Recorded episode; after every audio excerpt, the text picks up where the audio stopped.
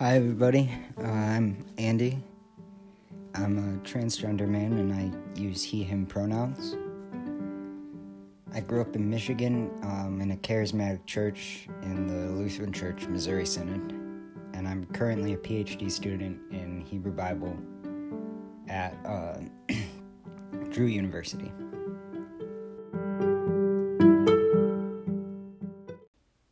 I've had a kind of a tumultuous relationship with the church. I got kicked out of my home church and barred from communion within the whole denomination after coming out.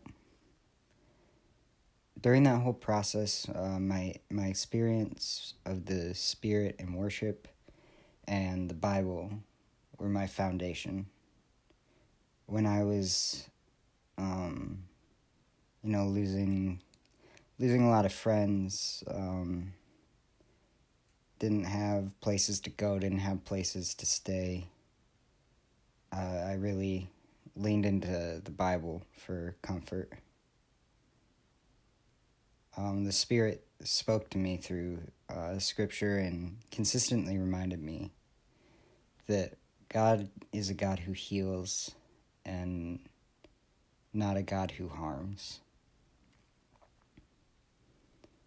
Today I've been asked to read and reflect on 1 Peter 1 uh, 3 through 9.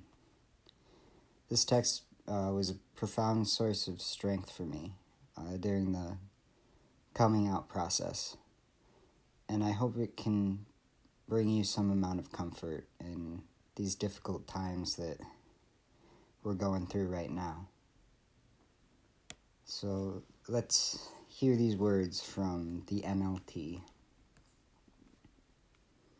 All praise to God, the Father of our Lord Jesus Christ. It is by His great mercy that we have been born again, because God raised Jesus Christ from the dead. Now we live with great expectation, and we have a priceless inheritance, an inheritance that is kept in heaven for you, pure and undefiled, beyond the reach of change and decay. And through your faith, God is protecting you by his power until you receive this salvation, which is ready to be revealed on the last day for all to see. So be truly glad. There is wonderful joy ahead, even though you must endure many trials for a little while. These trials will show that your faith is genuine. It is being tested as fire tests and purifies gold, though your faith is far more precious than mere gold. So when your faith remains strong through many trials, it will bring you much praise and glory and honor on the day when Jesus Christ is revealed to the whole world. You love him even though you have never seen him. Though you do not see him now, you trust him, and you rejoice with a glorious, inexpressible joy. The reward for trusting him will be the salvation of your souls. This passage to me is the promise of healing. It is the rejoicing and healing already given and the healing still yet to come. This passage is the promise of our salvation, which is the healing of all things. Salvation is wholeness and restoration Salvation is the coming wholeness of the whole world, of ourselves, and of others. That wholeness will never decay or diminish. God's promise will never change. We have already endured much suffering, and we will continue to suffer for at least a little while. We suffer exclusion and rejection and sometimes violence when coming out. We suffer the uncertainty and doubt of having to disentangle God from false death dealing theologies. We suffer injustice and violence against ourselves and our community. We all too frequently suffer the loss of those around us to murder, suicide, poverty, disease, neglect, and systemic violence. We are currently reminded of how our community knows all too well the devastation and loss of a pandemic. This passage acknowledges and affirms the reality of our suffering, as well as affirms the reality of our faith. So take heart. Remember that God does not cause suffering just for the sake of healing it. God does not create injustice for character development. God does not test us to make sure that we really love them. God is not an insecure lover who requires tokens of our affection in order to stay around. Rather, he is kind, gentle, and steadfast. If we lean on God in our times of suffering, we come to see that God is right where she promised she would be. God grieves with us, God suffers with us, God walks right beside us and leads us into a place of healing. So, though we cannot always see God, we know God and we trust God.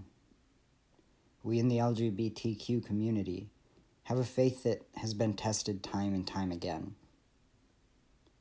We are told by religious institutions that God does not accept who we are or the way we love.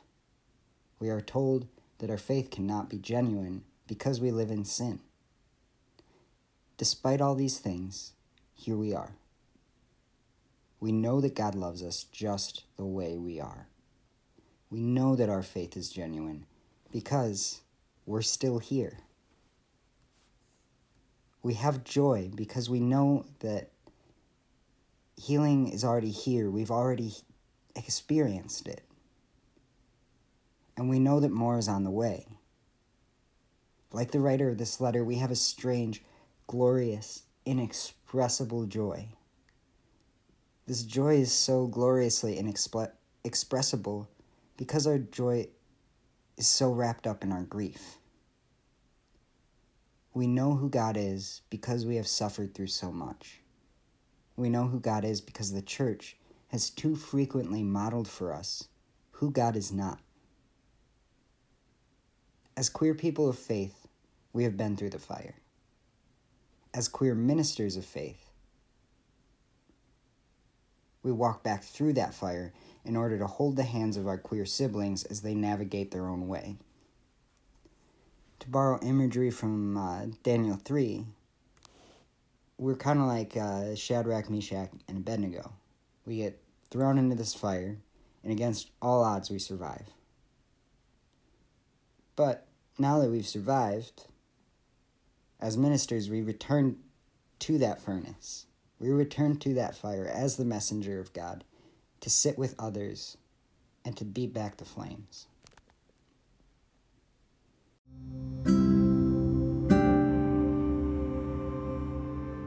Child of God, know that even though you may not always feel it, your faith is strong. The fact that you are here is testament to the strength of that faith. In this time of trauma and suffering, give yourself time to grieve.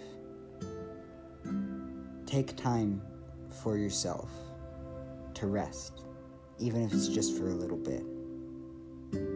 Your tears are as much worship as your laughter, your lament just as cherished as praise.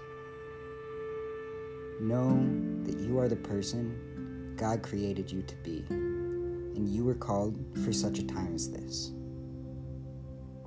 Healing is on the way.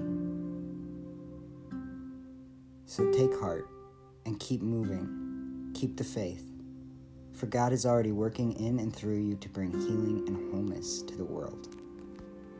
Amen.